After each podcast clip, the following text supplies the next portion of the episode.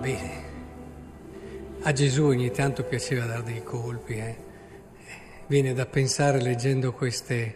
Va bene tutto, ok, siamo onesti, siamo bravi, ma adesso se uno mi fa del male, addirittura non solo non restituire, ma anche cominciare a pregare per lui, far di tutto perché sia felice.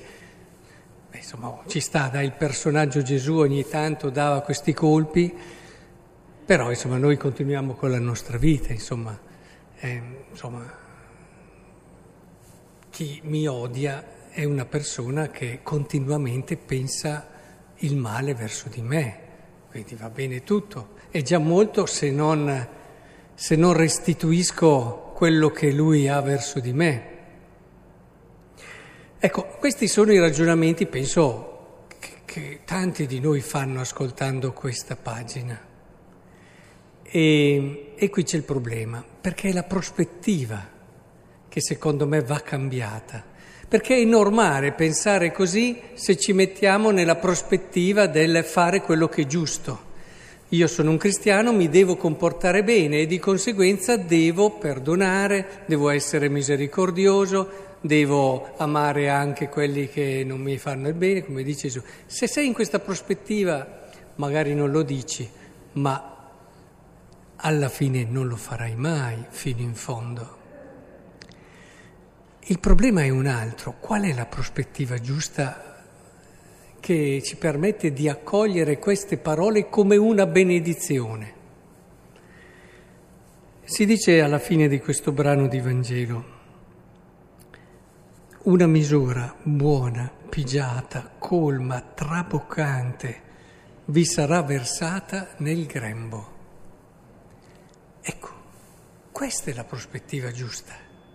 Cioè, questa pagina ci apre la reale possibilità di vivere la vita come una misura grande, alta, traboccante, da non poter stare nella pelle dalla gioia.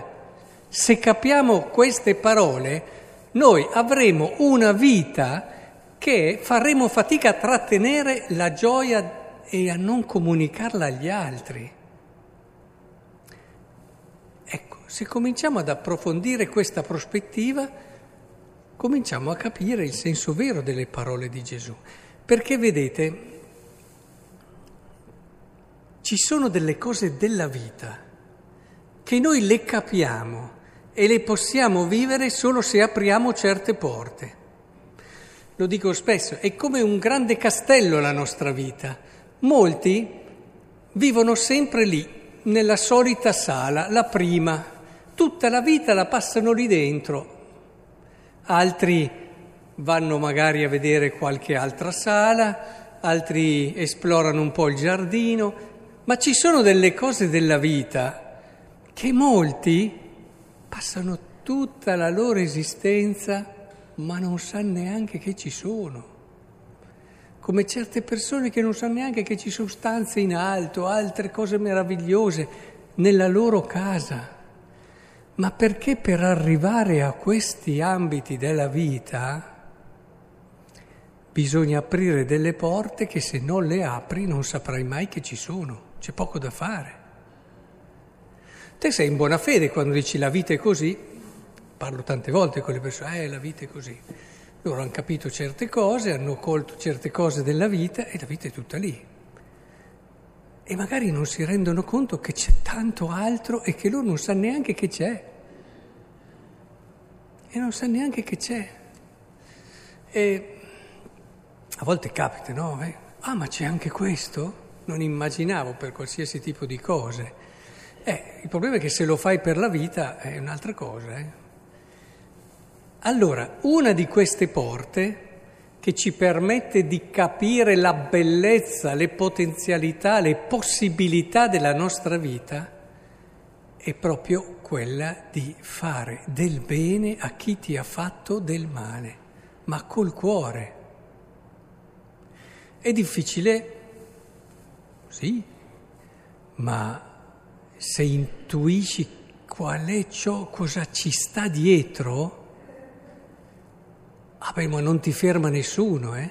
Anche quelli che ti bloccano, no, no, lasciami andare. Io voglio amare chi mi ha fatto del male, lasciami andare. No, è una cosa impossibile. No, no, lasciami, io ci riesco, perché ho capito che lì si apre una porta che mi fa capire la vita in un modo diverso, me la fa gustare in un modo diverso, mi fa capire chi sono in un modo diverso, mi permette di vedere cose che prima non vedevo.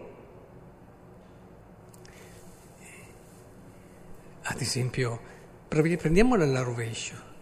Tutte le volte che io nel mio cuore penso eh, che sta ben fatta, eh, con lei sottile, magari senza esprimere una cattiveria, eh, in quel momento lì io sto chiudendo tutto. Fin, fin, non solo non troverò le porte, mi sto allontanando da tutto il bello che c'è nella mia vita e non me ne rendo conto, è talmente automatico. Eh, però quelle cose sottili, quei pensieri un po' di rancore, quelle cose perché quello lì mi ha detto e mi ha fatto, beh, che sta ben fatta, beh. cioè non mi rendo conto di quanto io mi sto allontanando. Quella persona che mi, mi, mi, sta, mi dà, dà, fastidio e, e io continuo a coltivare questo fastidio. Io confermo questo fastidio. E non vi rendete conto di quanto ci sta facendo male sta roba. Se ce ne rendessimo conto scapperemmo volentieri da, sta, da questi atteggiamenti. Mentre invece con questa persona faccio fatica, bene, mi do da fare un sacco, cerco di conoscerla meglio, di approfondire. Quella persona mi ha fatto del male, bene, so per cui pregare, per cui, le persone per cui investire i miei sacrifici, le mie rinunce. Cerco, vedete, più è complicato, più ci permette di salire nelle stanze belle della nostra vita. Ci fa vedere tutto in modo nuovo. Però bisogna farlo. Bisogna farlo con tutto il cuore. Avete visto la prima lettura, Davide? Aveva la possibilità di uccidere e tutti gli hanno detto fallo. È la cosa più giusta.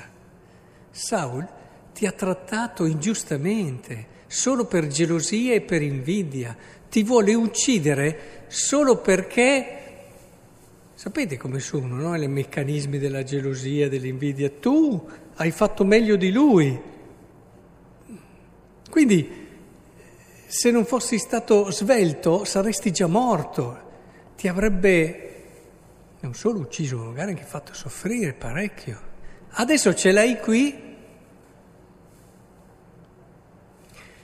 allora si uccideva davvero, noi possiamo uccidere col pensiero. Eh? Ad esempio una persona che ci ha fatto del male o comunque che sono lì che parlo con alcuni miei amici o amiche, basta una frase detta in un certo modo che è come conficcare una lancia nel cuore di Saul. Eh, cioè, capite bene, sono tanti i modi con cui, o anche solo un tacere quando si dicono cose contro quella persona, far finta di niente, non intervenire. Questo è un pugnalare, via, non è la lancia, ma è sempre un pugnalare che fa morire lo stesso.